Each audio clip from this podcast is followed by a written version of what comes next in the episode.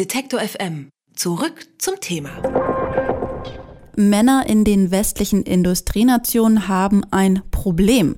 Ihnen gehen vielleicht bald die Spermien aus. Um fast 60 Prozent ist die Konzentration der Spermien pro Samenerguss in den letzten 40 Jahren gesunken. Das berichten Forscher im Fachmagazin Human Reproduction Update. Besonders betroffen sind dabei Männer aus Europa, Nordamerika, Australien und Neuseeland. Woran kann das liegen und was bedeutet das für die männliche Fruchtbarkeit? Das frage ich Andreas Meinhardt von der Arbeitsgruppe Reproduktionsbiologie der Universität Gießen. Guten Tag, Herr Meinhardt. Ja, guten Tag, Frau Neubauer. Ein so drastischer Rückgang der Konzentration an Spermien, vielleicht können Sie mir erklären, womit hängt denn das zusammen? Also der Rückgang war ja in der westlichen Welt beobachtet worden, nicht so sehr in den anderen Bereichen der Welt. Und die Ursachen werden in der Studie ganz klar in den Lebensumständen gesehen. Lifestyle, dazu gehört Ernährung, dazu gehören Umwelteinflüsse, dazu gehört Wärmeeinflüsse, die durch eng anliegende Unterhosen kommen können. Und es, ja, das sind also die Hauptursachen, die da vermutet werden. Und kann man äh, konkrete Gründe dafür nennen, dass jetzt vielleicht die afrikanischen, asiatischen Männer weniger betroffen sind?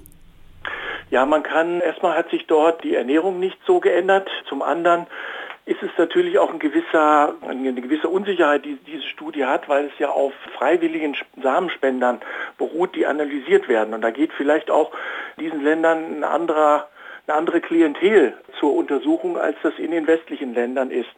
Aber es ist auch so, dass in diesen Ländern nicht so weitreichend in der Umwelt Pestizide oder Weichmacher gefunden werden, die hormonähnliche Wirkung haben und sich auf die Samenproduktion negativ auswirken können. Wir haben jetzt über die Quantität gesprochen, aber wie steht es dann um die Qualität der Spermien? So ein hochwertiges Spermium ist ja, denke ich mal, schon wertvoller als jetzt 100.000 nicht so gute, oder? Absolut. Also wir in dieser Studie werden ausschließlich die Spermienzahlen beurteilt und die sind nicht unbedingt ausschlaggebend für die Fruchtbarkeit bzw. die Wahrscheinlichkeit, auch eine Schwangerschaft zu erzielen. Denn hier kommen auch noch andere Faktoren rein, wie die Beweglichkeit der Spermien bzw. auch die, die normale gesunde Form der Spermien. In einem üblichen Ejakulat findet man immer einen gewissen Prozentsatz von wenig oder gar nicht beweglichen Spermien neben normal beweglichen Spermien wiederum. Man findet auch einen gewissen Prozentsatz fehlgeformter Spermien. Diese Zahlen können aber auch drastisch ansteigen, sodass man bei gleichen Spermienzahlen aufgrund zum Beispiel geringerer Beweglichkeit eine reduzierte Möglichkeit hat, Schwangerschaften zu erreichen. Das untersucht diese Studie nicht. Das heißt, der Einfluss auf eine Schwangerschaft könnte durchaus noch drastischer sein, als es die Beurteilung der Spermienzahlen alleine erlaubt.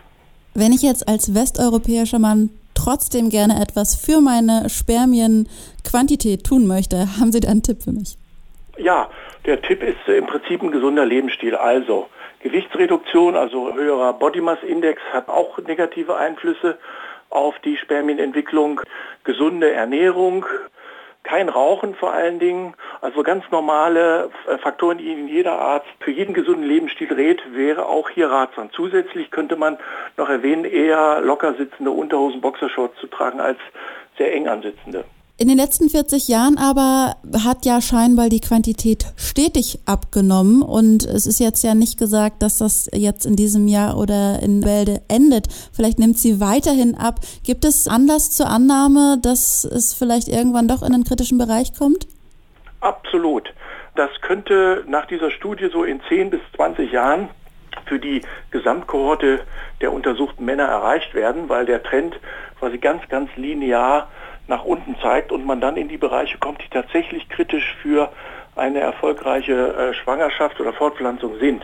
Und die Gefahr ist durchaus hoch, weil auch in der Umwelt sich diese Substanzen, Pestizide, Weichmacher ja angereichert haben und so schnell auch nicht aus dem System wieder herauszubekommen sind, selbst wenn deren Produktion gestoppt werden sollte. Also da besteht eindeutig weiterhin Gefahr für die Fruchtbarkeit des Mannes. Andreas Meinert von der Arbeitsgruppe Reproduktionsbiologie der Universität Gießen hat mit mir über Spermaqualität und Quantität gesprochen. Vielen Dank für das Gespräch. Ja, bitteschön, Frau Neubauer. Alle Beiträge, Reportagen und Interviews können Sie jederzeit nachhören im Netz auf detektor.fm.